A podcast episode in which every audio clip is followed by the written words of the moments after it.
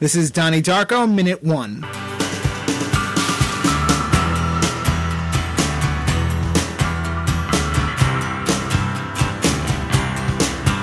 Under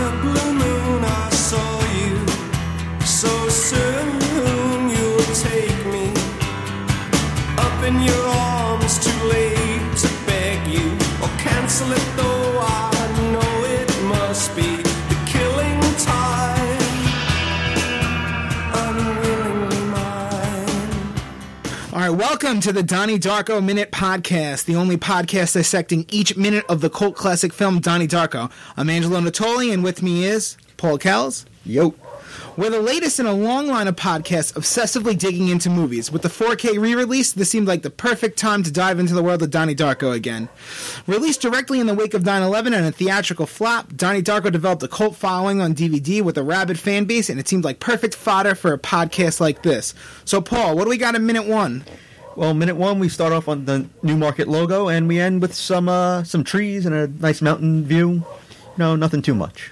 All right, that sounds a little boring, but actually, I dived in a little deeper, and there's some pretty cool stuff hidden in the credits. So we start with uh, Newmarket. Um, so I looked them up. They produce films like The Mexican, Cruel Intentions, and the Christopher Nolan movies The Prestige and Memento. They also distributed The Passion of the Christ, um, Monster, and some other movies I never heard of. well, I like the Mexican.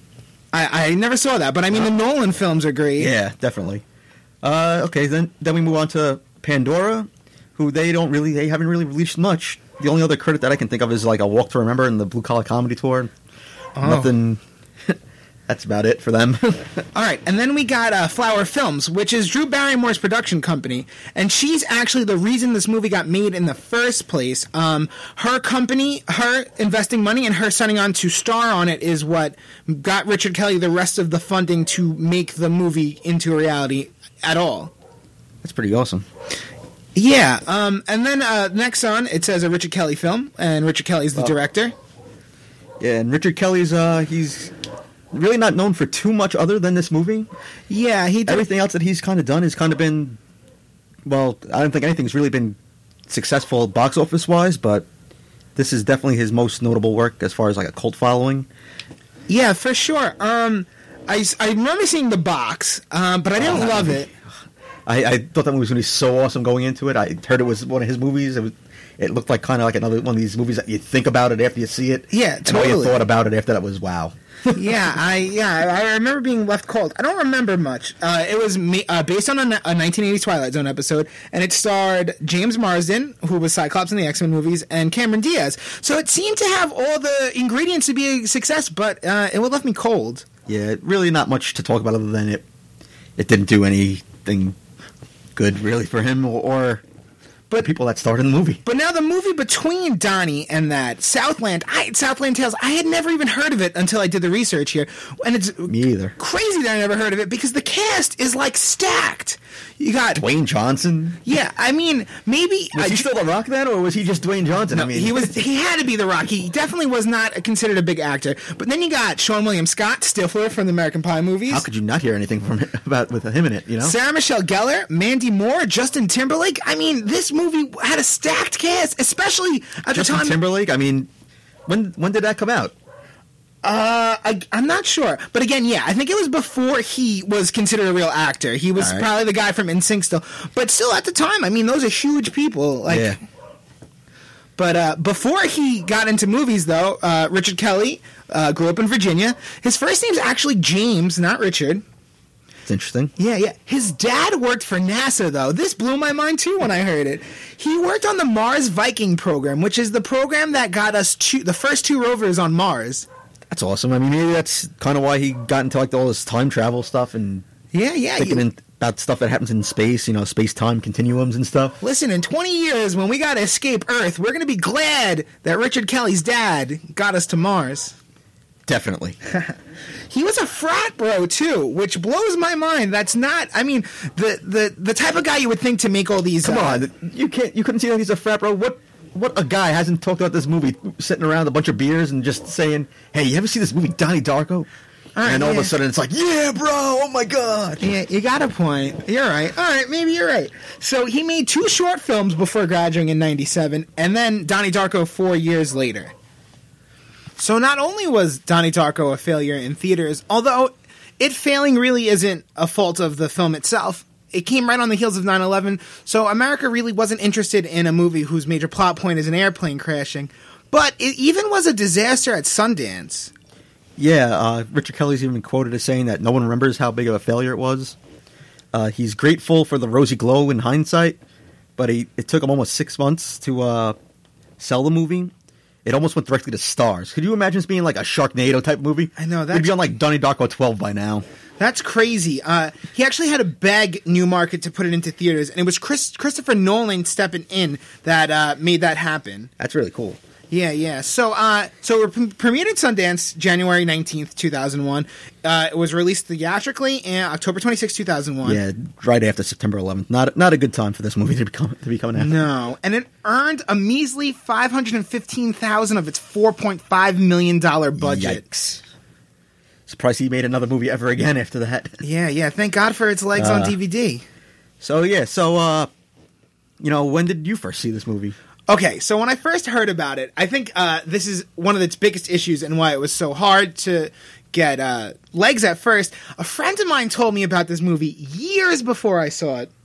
And he comes up to me, so you gotta see this Donnie Darko movie. It's about this kid, and this bunny rabbit comes up to him, and he makes him do like bad things because, like, you. you I'm gotta- sold.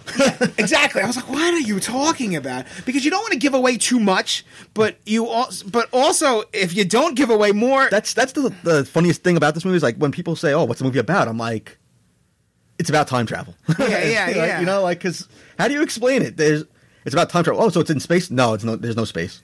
Yeah, yeah, but I mean, I, but even that gives away a, a little bit too. You don't find Yeah. that out for so long either. So, um, so when it became when it uh, got re-released on the director's cut years later, now uh, fast forward, I'm in high school now, and uh, a couple of my friends like, "Oh, you never seen Donnie Darko?" I'm like, "Is that that fucking Bunny Rabbit movie?" They're like, "Oh, it's amazing, it's amazing." So I was like, "All right, let me check it out." So I went and saw it in theaters at the director's cut, and I was blown away. My mind exploded. If you would have asked 15 year old Angelo what's the greatest movie of all time, it would be Donnie Darko. And I think that's how I brought how you discovered yeah, I, Donnie. You, I remember we were talking about like some like crazy conspiracy theories and like time travel and this and that and all different things, and then this movie came up, and I was like, okay, yeah, I'll go see it, and then we watched it, and then I think we probably stayed up a couple of nights discussing theories about the movie and stuff. you know, looking up websites. Oh, well, this is this and this and that, and you know, Yeah, I um that's what's so great about this movie is that you leave it and you're you don't know exactly what happened in the movie, but it's not a bad movie. Yeah, yeah, yeah. It's confusing and it's cool. Uh, you know, the more you rewatch it, the more you you know you learn and under un, undercover layers and things like that. It's like an onion. Yeah, yeah, for sure, exactly. Does that mean it's like an ogre too? So a lot of movies uh, end up getting legs on DVD after being failures in the theaters, but all, th- all, this is almost the reason why I had to go see it. The fact that it got re-released in theaters was seemed so foreign to me. I mean, I guess I under I knew I was aware of that happening, like with the original Star Wars movies coming Yeah. back when we were kids, but. I was like, this movie's so good. It was brought back in theaters. I don't. I, I wonder how that happened.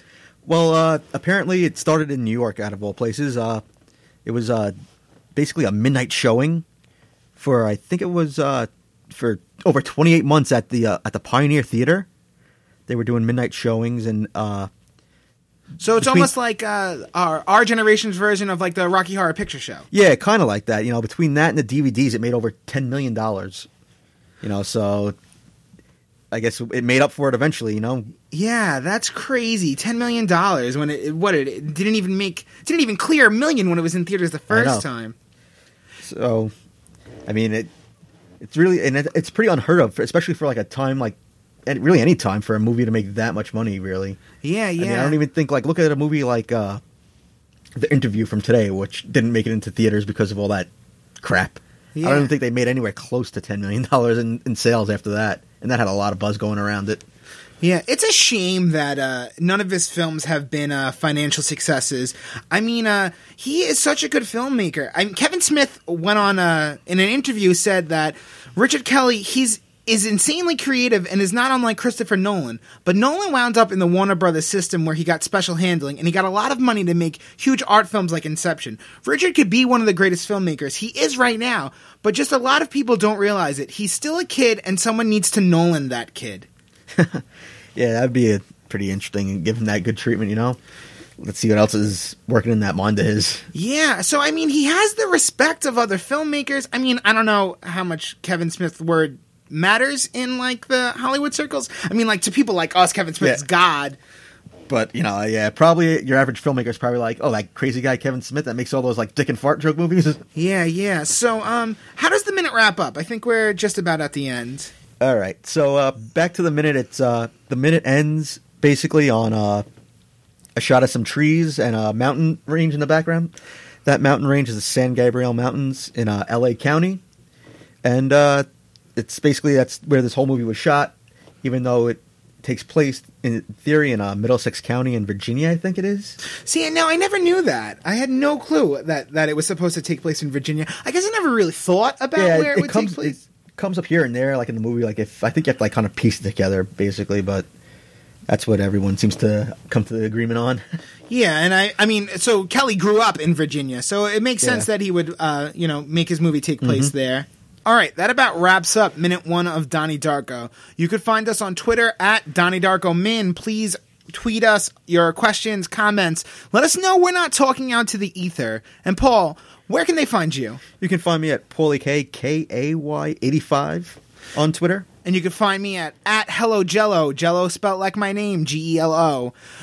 Come back tomorrow where we actually get to the first minute of the movie. The movie actually begins, people. not just credits.